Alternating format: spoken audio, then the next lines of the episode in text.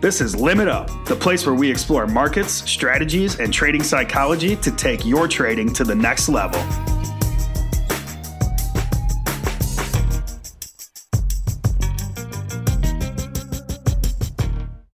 Traders, this is Eddie Horn from Top Step Trader. This is Limit Up, where we talk with traders, market participants, and trading psychologists to help you improve your trading. Well, here in the broadcast booth, I am joined by Jay Rudman, the CEO of Top Step Trader. Hello, Jay. Hey, Eddie. Thanks for having me back. Well, Jay, today we're going to be talking with Brian Lund, longtime trader, Twitter personality, and he's a musician too. And uh, we're going to talk about how he got into trading and then we'll dig into his thoughts about position sizing and process. I'm excited. You know, Jay, I'm excited too because uh, he's a trader, a longtime trader. Um, he's a musician and uh, Twitter personality. This is something different that we're going to do here on the podcast. Yeah, I'm sure Brian will be full of lots of great ideas and mm-hmm. lessons learned. He'll be really helpful, I bet, to our younger traders. And to our older traders too. There's a lot of great information that he's got you ready? I'm ready. All right. So, all right, let's get into it. Uh, here's my conversation with options and futures trader Brian Lund. All right, we've got Brian Lund with us. Um, what I'm told is he's a great father, a good friend, a decent writer, a great trader, lacking husband, a solid drummer, sometimes funny, often an a hole, terrible poker player, too smart, punk rock, and works in an ice cream shop. Well, like to say, welcome, welcome, welcome. Very nice to have you. How are thanks you? Thanks for having. Thanks for having me, Brian. Very nice to have you here. Uh, now, Brian, uh, boy, you've got uh, you've got a lot there on your resume. Uh, that's pretty, that's a lot. Pretty eclectic, huh? Now, great father. How many kids you got? Got two. Got an eight-year-old and a twelve-year-old. There you go. Welcome, welcome, welcome. Pretty soon that twelve-year-old is going to be going. Dad, can I use the keys of the car? Uh, don't even don't even go there. I, I'm I'm preparing you. I'm preparing you, my friend. But anyway, we've got uh, we've got Brian on here, Brian Lund, and uh, he's popular in the Twitter community, trading community. Uh, but uh, let's get this started, Brian. Um, finding out how you got started in the financial trading business. Please uh, share that story. Yeah, you know, from the time I was a kid, I was really fascinated by the market, and uh, they used to have these things called papers and I would look at the papers every day and look at the stock quotes. And uh, when I got to be old enough, 18 years of age, I went and opened my first brokerage account. It was at a Dean Witter, which uh, used to be in Sears stores. So I went back by the Craftsman tool section and met Randall Woodworth, which was the name of the broker. Uh, a very waspy, typical broker name. Yes, I think so. Like Randall. yeah, and I told him, uh, I said, hey, I want to buy three hundred dollars worth of Altos computers. Uh, now I'd seen Altos computers on a cable access show. I didn't really know what they did. I assumed it had to do with computers because that was in their name. And so I said, hey, I want to buy three hundred dollars worth of this, and he said, okay. Um, give me a call in six hours and I'll let you know at what price you got filled. And so that was my entry into the world of stock trading. What happened to those stocks? Did they? you, you know, uh, Altos, I believe, was a scratch. And I think the second stock I bought was something, some sort of chewing gum company, not Wrigley, but something else that was a scratch.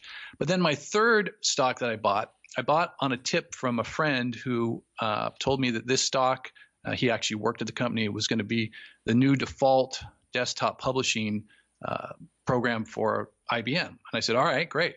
So I bought a bunch of it, and it turned out that that company was Adobe. And when that was announced, I made more money in basically two days than I had made, you know, the last five years working summer jobs. And of course, I told everyone I was going to be a millionaire and retire by the time I was 25. And they say that the worst thing that can happen to a new trader is to have success right away, and that's right exactly exactly what happened with me. So. Well, we got you here today. Very nice to have you. Very nice Thanks. to have you. Good to be here. Yeah. Good to be here. Uh, now, Brian, tell us a little bit about uh, the progression. Now, you, you, did the stock thing. You, you moved on to other things. Um, looking down the road, you wanted to be a millionaire. I think everybody wants to be that that uh, that millionaire. Now, uh, in this business, you know, a lot of people did start out with, uh, I got a hundred bucks or 200 bucks, or my grandfather said, put some money here, or my uncle did this, and I said, I want to do this, or a friend did this. And it, we follow through. And, and sometimes, like you said, that Adobe, that Adobe came through very nice for you. Um, but, uh, you know, some of us were brought on the open outcry um, with uh, floor trading and you know thrown to the fire uh, on the open outcry. Now, have you have you traded open outcry? No, you know the one unique aspect of my trading career, if you call it that, is I've always been a retail trader. So okay. I've never worked for a, a desk or an institution. Uh, I've seen the same problems uh, that uh, other retail traders experience. Uh, so I can uniquely kind of speak to their their issues and their concerns and their problems. But I've always been on on the retail side my whole life. Now, with electronic trading, would you consider uh, the population more or less looking like retail, smaller retail? Well, uh, what do you mean? For for traders, for local traders, for for the stay-at-home dads, the soccer moms, um, being behind the computer, seeing all the information. Would you consider that uh, retail?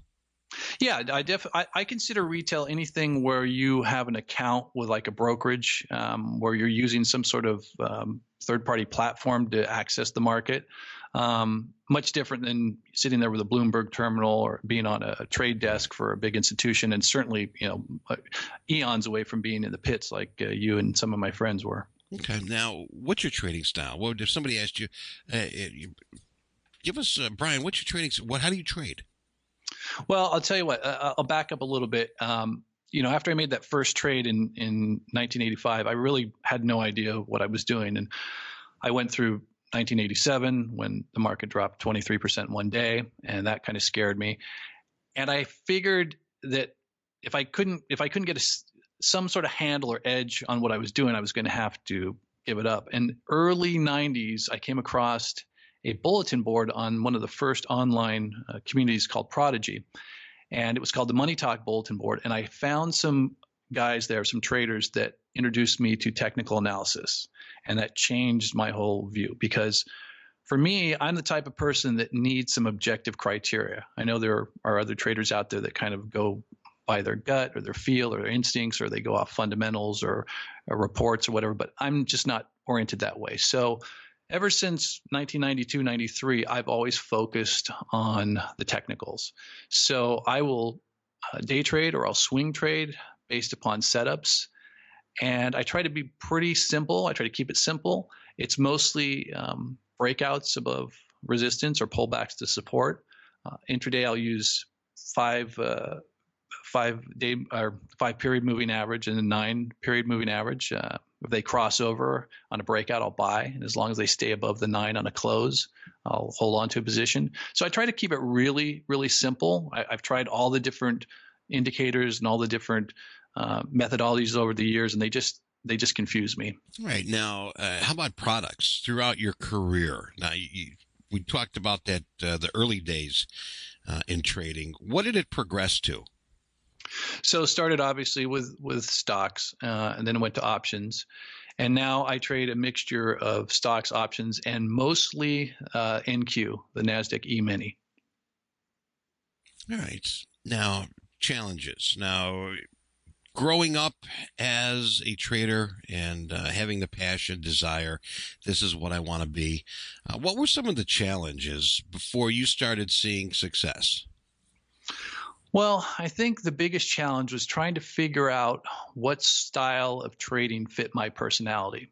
And this is something I'll tell new traders. You know, everybody thinks in their mind uh, that they're a certain type.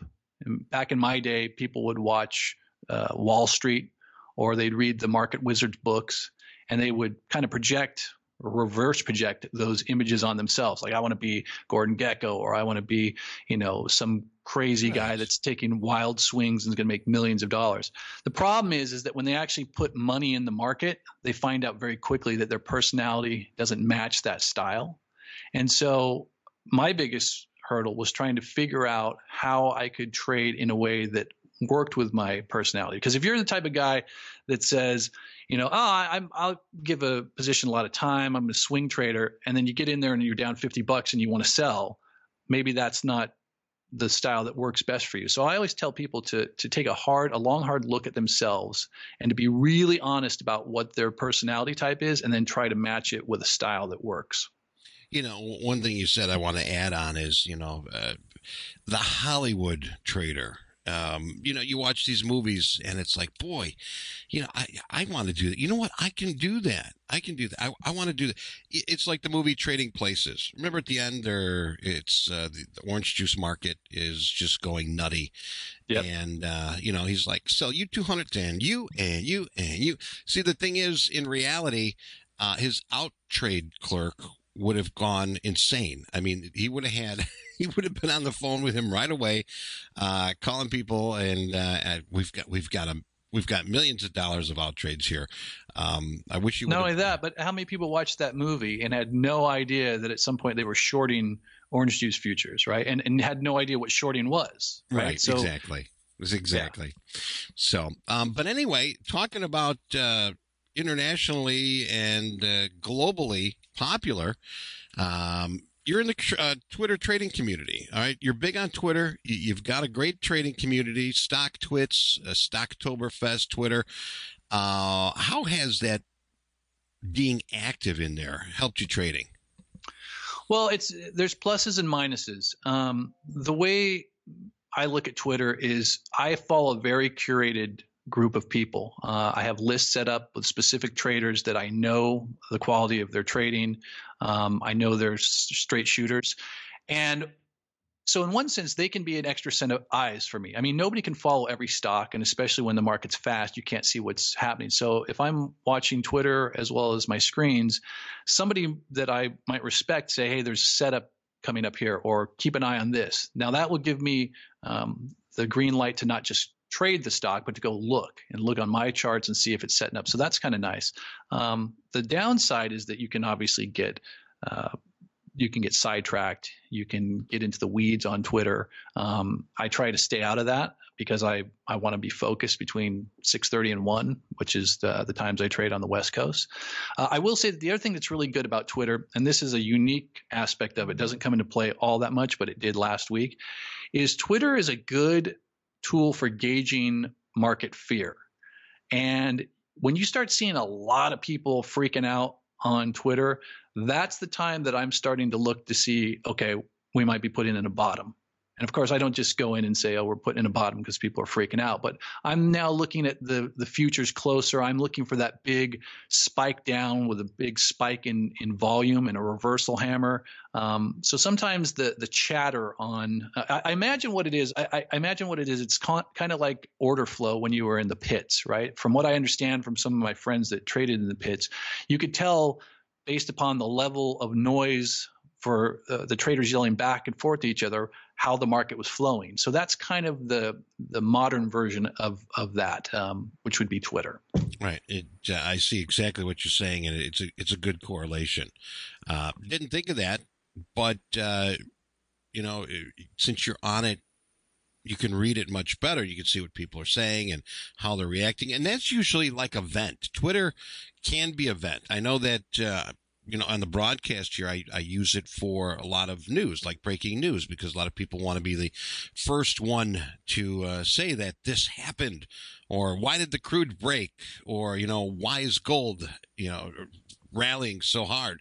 Uh, right. And you get that information, and then you sort of break it down. You take a look and say, where did they get that? You break it down, and and you find the root of it, and uh, usually plays out. But yeah, uh, I mean, it's it's Twitter's basically an information fire hose, and so you have to really curate it, and you have to set it up in a way that you're not listening to all that noise. Because if you do get caught up in that noise, that will take you away from concentrating on what's important. Right. Understandable. All right. Let's talk about uh, what is important. Let's talk about optimizing position size. Now, uh, Brian, I, I think uh, a common problem in trading is uh, everybody wants to hit the home run. All right. Go all in, want to make big money. This is a big money game. Uh, or, you know, can I buy as much as I can? What's my limit size? Now let, us dig into the conversation talk about position sizing. Now there's there's this fallacy out there that uh, if only i can trade a 10 lot a 20 lot a 100 lot i'd make a ton of money. Now how do you get started thinking about position sizing? Yeah the first thing i do is i step back a little bit and i i have to say that the idea of wanting to get rich quick in trading is very dangerous I always say that the same trading style that takes a $20,000 account to a million dollar account in six months is the same trading style that takes a million dollar account back to a $20,000 account. Uh, there's obviously not any risk management in there. Uh, when you're trading, it's about hitting singles and doubles and hitting them over a long period of time. And as your um, as your account size builds, those singles and doubles are larger. So the way I approach position sizing is I reverse engineer it.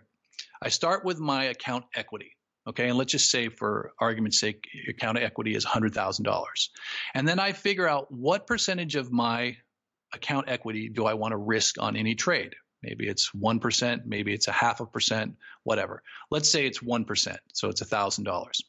All right, if I'm looking to enter a trade, and I'll, I'll use an example in stocks here, but it, it, it has some parallels in, in futures. If I'm looking to put a trade on, I'm going to be doing it based on the charts and only on the charts. Because if I do some random size position, 500 shares or whatever like that, the stock may get to my my uncle point and I may sell out before it hits a technical point where it should turn around. So, for example, $100,000, I'm going to use 1% of my equity on a trade. I'm going to risk $1,000. So, I'm going to enter a stock uh, if it breaks 100. And I'm going to look at my charts before I get in there. I'm going to say, okay, where's the reasonable point where if the stock comes down to, I made the wrong call and I'm out? and where's the reasonable expectation for reward basically your risk versus reward and i'm going to base that upon um, it could be based upon a moving average it could be based upon a support or resistance level um, whatever you want to do. So let's say i say okay i'm i see there's a potential for three points on this stock. And there's a potential for a one point loss. And i know that i'm going to only risk $1000 well i take that $1 I divide it into a thousand, and that's my position size, a thousand shares. Now that way, I know that if I get stopped out at my max, A, I haven't lost more than what I'm comfortable with, and B, I've only lost a small percentage of my overall uh, account equity. Now, the idea is you want to be in trades that are only a one to three risk reward ratio minimum. That means you're going to risk one unit, so to speak, for a potential three unit reward. If you're in smaller trade, smaller ratio trades, it doesn't make sense because the higher the, the reward to the risk, the fewer amount of trades you actually have to be right on. So you can be right on 30, 40% of your trades, still make money if you're doing a one to three or one to four, one to five risk reward ratio. The other thing that's great about sizing this way is that organically you're trading bigger as you're doing better. So if you're you're killing it, you're you're winning on your trades, you're adding to your account equity, that 1% keeps getting bigger, bigger and bigger as your account gets bigger. Conversely, if you're doing bad and your account equity is coming down, organically your risk is getting smaller and smaller and smaller as it should. So this is the way I look at it. I reverse engineer it. Um, and that way it takes out any of um, you know the subjectivity on my part. Now, now, Brian, you talk about uh, talk about the the max position size and and position size, and so is does this depend on the behavior of the stock or the future also? No, no, I stay consistent uh, with my sizing uh, no matter what the trade is. I, I my goal is to um, to use a very formulaic way of sizing my positions. Um, I mean, I, there have been times uh, when I'm swing trading and uh, a position is gone in my favor, and I think it's in an uptrend, and maybe it pulls back to a a um, shorter term uh, moving average, and it bounces, that I will add to it. But in terms of trading, which day trading or trading, you know, one or two day uh, holding periods, uh, I always stay consistent in my sizing. All right. How about risk? We talk about risk a lot. Risk is a big part of this business. Now, uh, do you vary your position size when the risk is higher? Uh, no, I, I don't take those trades. I try to avoid trades where the risk is higher. Um, I, for me, I would rather trade less and pick better risk reward trades than to try to push it and have some that are suboptimal okay. because then all you do is churn up your account. Right. Understandable. Uh, do you got a checklist? Checklist. Do we do we talk about a checklist? I know I've got a checklist here when I do have the opportunity to trade. Uh, do you have a checklist that you go through when entering a trade? You know, I don't think I have a checklist. Uh, I certainly don't have one that I, I write down. Uh, it's it's kind of internalized after 30 years of trading.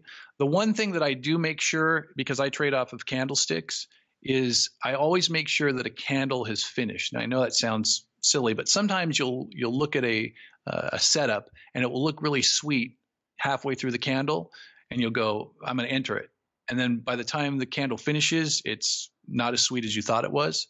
So I guess that's kind of the thing that I put in place to help me with my patience is to make sure that whatever time frame I'm trading off, whether it's a daily chart of candlesticks or a five minute, whatever, make sure that that that last candle, the one that's going to trigger my setup or the one that's going to tell me the setup is is valid, is finished, it's completed. Okay. Now you mentioned internal. You know, I do that uh, I use that also uh, as in asking myself questions. Is there a reason you're putting this bid on? Is there a reason that you want to sell here? Uh, why is your stop there? Uh, why are you getting out of the market? You know, and usually, you know, what I tell our traders here on the broadcast is, you know, you got to have a, a correct answer. You got to have an answer when you start asking yourself questions. You don't have an answer, then you know what? You're not following the game plan. You're improvising. Uh, you know, you're just flipping a coin, rolling the dice. So have an answer to that. And I agree with you on that.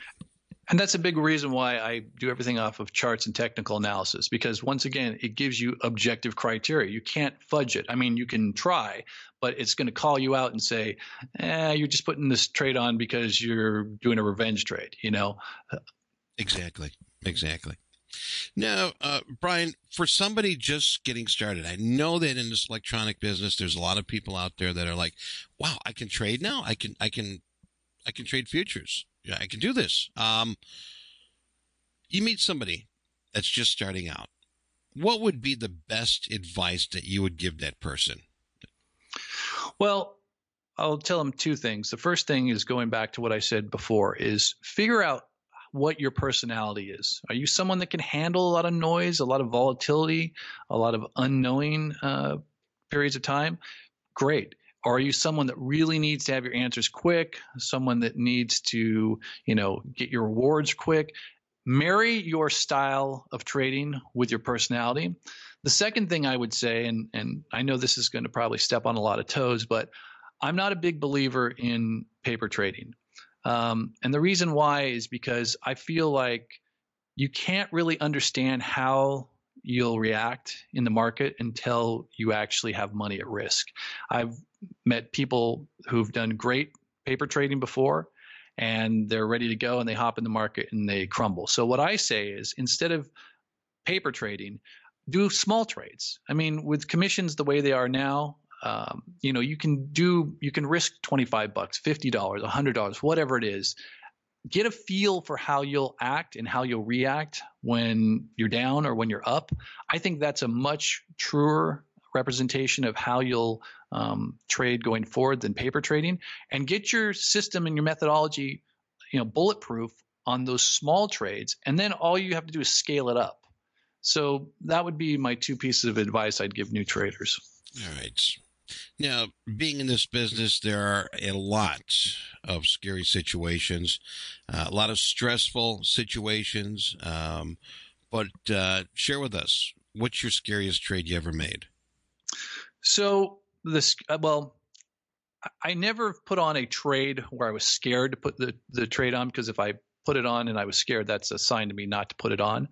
Um, but I was I've been in situations where I didn't act appropriately and I got in bad um, in bad trades. I'll tell you the one that sticks out in my mind. It was a long time ago, and I was trading uh, stock uh, Oakley, which uh, makes the um, the Oakley glasses. It's no longer right. yeah yeah they got I think they got bought by Luxottica, but their symbol used to be OO. And for some reason, I had this idea that it, you know Oakley was going to be a big move, and I, I this was before I had really um, formalized my sizing policy, and I had a lot of shares of Oakley, and I kept building a position, building a position, and I was kind of being lackadaisical, almost like uh, out of sight, out of mind, just pretending it wasn't happening and hoping it would go to the moon and I'd make tons of money.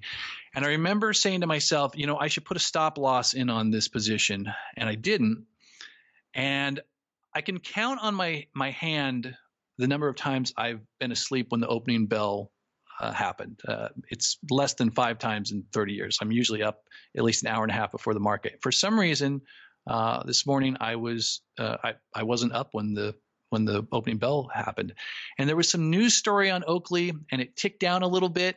And then after the news story came out, they came out with some big announcement that their main distributor, Sunglass Hut, was returning a ton of their uh, their stock and closing a bunch of stores, which was obviously going to impact their sales. And the stock dropped tremendously. Uh, and I was down 50% uh, in a matter of minutes on my position. And the thing is, is that the news that came out early ticked the stock down a little bit and it ticked it past where I would have had my stop in. And I would have been stopped out and maybe lost 5% instead of 50%. Jeez. Oh, and then, of course, I, you know, I held yeah. on to that position for almost a year and it you know, th- waiting for it to come back, and it didn't. And so it wasn't a big amount. I, I think you know, I, I, was maybe I maybe was down ten or fifteen thousand dollars, but this is when I was first starting to trade, and you know, it was half of my account equity, and that was a lot of money for for a guy in his early twenties. Right. Good old hopium. Yeah, I've said that many a times on the floor. Is there is yep. there a trading god? Uh, no, there's not. It's who was that? So, no, you're on your own. And uh, yes, there's only guitar gods, no trading gods. Guitar gods. There you go. Um, now let's uh, let's move on to one of my favorite questions. Um, your favorite toy. Now, throughout your career, you've you've uh, earned uh, obviously you're, you're married you've uh, got some kids and, and, and so forth a solid drummer a lacking husband a terrible poker player uh, punk rock and you work at an ice cream store so what's your favorite toy yeah, and I'll tell you real quick the ice cream store thing. Uh, the reason I put that in there is kind of an inside joke. Uh, a good friend of mine, uh, Joe Fahmy, who is a professional money manager in in New York, uh, he said, you know, when people ask you what you do and you tell them how you trade stocks and everything, it's just so complicated because then they want to ask you all these different questions and you end up being there for an hour. So he just tells people, yeah, I work in an ice cream shop. So that's that's why I put it on my uh, my bio. Uh, in terms of my favorite toy, uh, toy, you and I were speaking before the before we went live, and uh, it's in my bio. So it's my drum set. I've got a, uh, a Gretsch Catalina um, burnt walnut finish drum set, and uh, I love it. And whenever I get a chance, I I, I bang out uh, bang out a beat out in the garage. Now, how long have you been playing drums?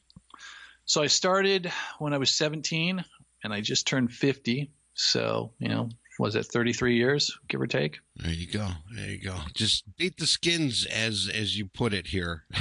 yeah, and I'm not, you know, I'm really not as good a drummer as I should be after 33 years, and the reason is is because I don't want to go out and practice measures and I don't want to go out and do uh, rudiments. When I sit down the drum, I just want to beat it, right? Uh, it's a very um, athletic endeavor for me. It's very cathartic, especially after a bad trading day. So, but uh, you know, like I said, that's why I said I can I can hold a beat. Right. Well, punching bag, drum set. Um, it's a good vent, that's for yep. sure. Uh, how about your favorite trade at the moment throughout your career? What was your favorite trade?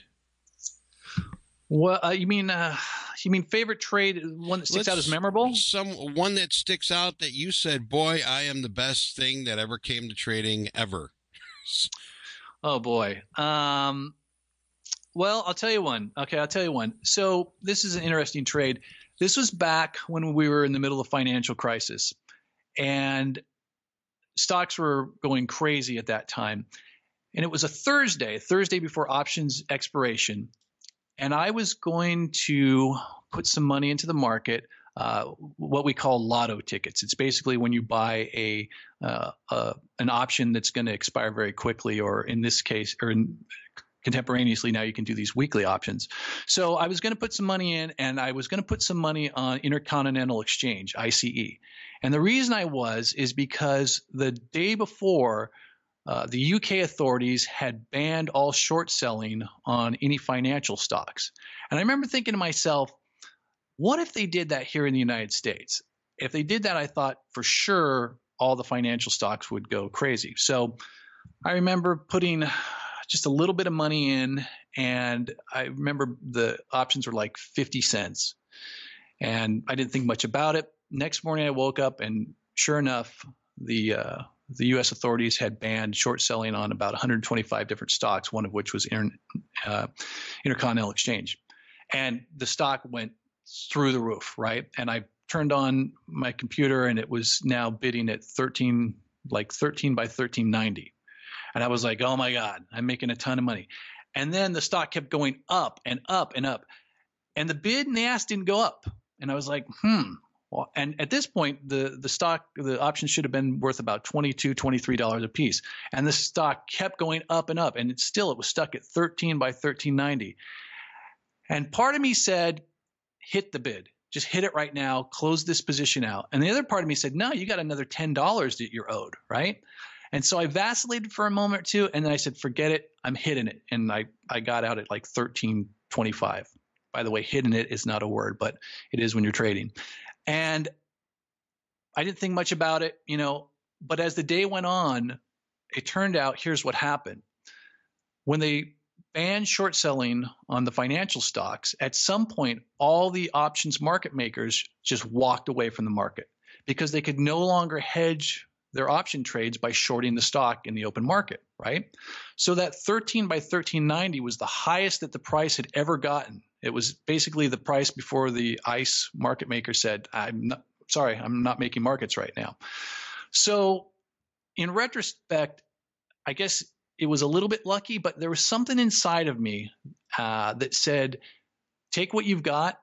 And it also said, when markets are not working correctly, um, and the mechanics are breaking down, which is what was happening here, it's time to be out. And that mentality got me out of the market with a nice profit, um, not as much as I technically should have had, but um, I think it served me well. I think so too. Well, well done. Well done. Now, Brian, um, where can people find you online? I know that uh, I've come through a few uh, instances here. I just want to open that up so uh, our listeners can uh, follow you. The easiest way is just to Google Brian Lund and stocks, but you can also find me on Twitter uh, at BC Lund, and you can find me on my blog, which is the Lund Loop, uh, or uh, www.bclund.com. All right, fantastic. So once again here, www.bclund.com. Check it out. If you are on Twitter, that's at bclund, L-U-N-D. And uh, Brian, I really appreciate you being here uh, with us. And uh, I just want to maybe down the road invite you back again, and we can uh, we can talk some more. Yeah, it was a pleasure. I really enjoyed it. All right, Brian. All the best to you. Trade well, my friend, and uh, we'll catch you again. Thanks a lot. All right, Jay, what'd you think of Brian's experience? I really liked it. It was clear that mm-hmm. he has a very defined trading style and process. Yes, he does. Yeah, he loves to keep things simple, and we know that simple always seems to win, doesn't it? You know, that's that's just it. Uh, you you need to keep things simple. What do they say? The good old KISS method. Right. Keep it stupid simple. I think it's the other way around. Keep simple, it simple, stupid. Yes, I think so. Yeah, he keeps it simple, very simple, and uh, that's part of success. Absolutely. And most importantly, I think it's that he's not in trading to make a ton of money quickly. I know that we all would love to make a ton of money quickly, as quick as we can, but uh, being in this business for so long, it's it, it's a long process. It's a journey. I think he's been doing it for what, 30 years and every day, very methodically, up at, you know, crack of dawn and works hard every single day. Well, you have to. You've got to work. You've got to do your homework. You've you've got to uh, try to progress. You have to uh, you have to work on just about any aspect of trading. Now, uh, one of the things that he had uh, he talked about, which I think was one of the better highlights here in the interview, was risk management and position sizing. Now, those two things are so very important. Now sound like a broken record, which which I admit every day. But uh, you can you never hear a successful trader say they made a career by being a gunslinger. And uh, a lot of new traders come in and they they've got that uh, that buzz of hey, you know, this is easy. It's either buy or sell. And when we talk about gunslingers, we talk about people that uh, like to trade with no rhyme or reason. All right, just throw something on, flip of the coin, roll the dice. That doesn't happen in successful trading. Absolutely, Eddie. And you know trading, I know business, and uh, I found the same to be very true about business. You know, no one goes into uh, starting a business and expecting to go from zero sales to a million dollars in profits in the first year. That just doesn't happen. Now, let, let me ask you something. Isn't there a, uh, a, rule of thumb in the business where you have to have enough money put away for a full year in case that first year is a loss? I've heard that before. Absolutely. Now, that's the thing with trading, too. Each and every day, you can't jump into trading saying, how much am I going to make? How much am I? The thing is, the smart way to approach trading is saying, how much can I afford to lose? Absolutely. And I think that's what Brian really uh, talks a lot about is it's not about the profits alone. It's about this risk to reward profile. I think that's what he called it, correct? Right. Yes. And I think he used a one to three ratio, if I re- recall correctly. And I believe he did. Yeah, yeah, one to a one to three ratio uh, at minimum, right? Absolutely. And I use a very similar ratio in business all the time. You know, no banker or investor or anyone in business is ever going to say, "I'm going to give you a lot, a lot, a lot of money for a very, very, very small return." So you really have to think about this one to three ratio quite frequently. Yeah. You know, one of the big things too is what he did say was figuring out a style of trading that fits your personality. And, you know, I can honestly say that on the broadcast. We talk about that just about every day. Uh, the question is, is this the right market? The question is, am I the right type of person to trade this type of market? You know, a lot of people get uh, wound up and get uh, tied in with um, I call it fashionable markets. You know, like Bitcoin, for example. You know, everybody ran to Bitcoin. Um, prior to that, we had a fashionable market called crude. And uh, not everybody can trade crude. You know, a lot of our personalities are fast paced, fast paced. A lot of personalities we have are more or less laid back. So that's that's a uh, that's a number one winner is finding a market that fits your personal characteristics. Absolutely, I totally agree, Eddie. And that was by far my biggest takeaway from uh, Brian's piece was that finding a trading style that fits your personality is absolutely critical. And I, I, I think that's why he loves to trade the charts, right? Because it removes the the personality, it removes the subjectivity. It basically keeps him honest in his trades. Right. Yeah, it's one thing you got to do. I mean, uh, you got to be honest in your trades. You got to be honest with yourself, and then you'll start seeing that light at the end of the tunnel. It'll be there. Uh, another interesting tactical tip. We was talking about uh, allowing the trade to fully form before he jumped in. I, uh, I know that he mentioned he looks at technicals relating to the candle finishing right? Talking about charts and our candlesticks. Uh, the bottom line is he'd rather get into a trade at a worse price than jump the gun and potentially risk getting in a bad trade. Now, you see a lot of that. Uh, all the traders, you know, I even catch myself doing that. Now, great traders are, are willing to miss the trade in order to miss losing trades as well. So uh, it's a give and take, and sometimes you're giving more than you're taking to uh, establish a good take. Makes perfect so, sense. Yeah. Absolutely. I think uh, Brian had a ton of great tips in there, and I really like this candle finishing idea. All right. Well, Jay, uh, it's been great having you here once again, and hopefully we'll have you back again. It's been great being here, Eddie. Thank you so much. All right. Traders, thanks for spending time with us. If you like this interview, Check out our other conversations on iTunes, Google Play, or SoundCloud. Also, it would really help us out if you leave a rating or review. You can always provide us some feedback at limitup at topsteptrader.com. And uh, Jay, have a great day. Thank you. You too, Eddie. All right. Talk to everybody next time. Take care.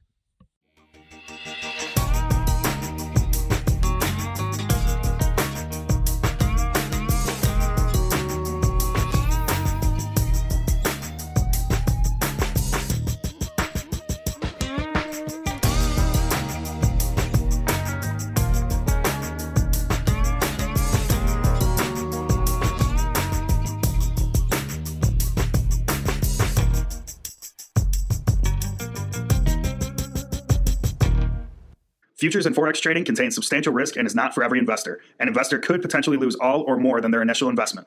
Risk capital is money that can be lost without jeopardizing one's financial security or lifestyle. Only risk capital should be used for trading, and only those with sufficient risk capital should consider trading. Past performance is not necessarily indicative of future results.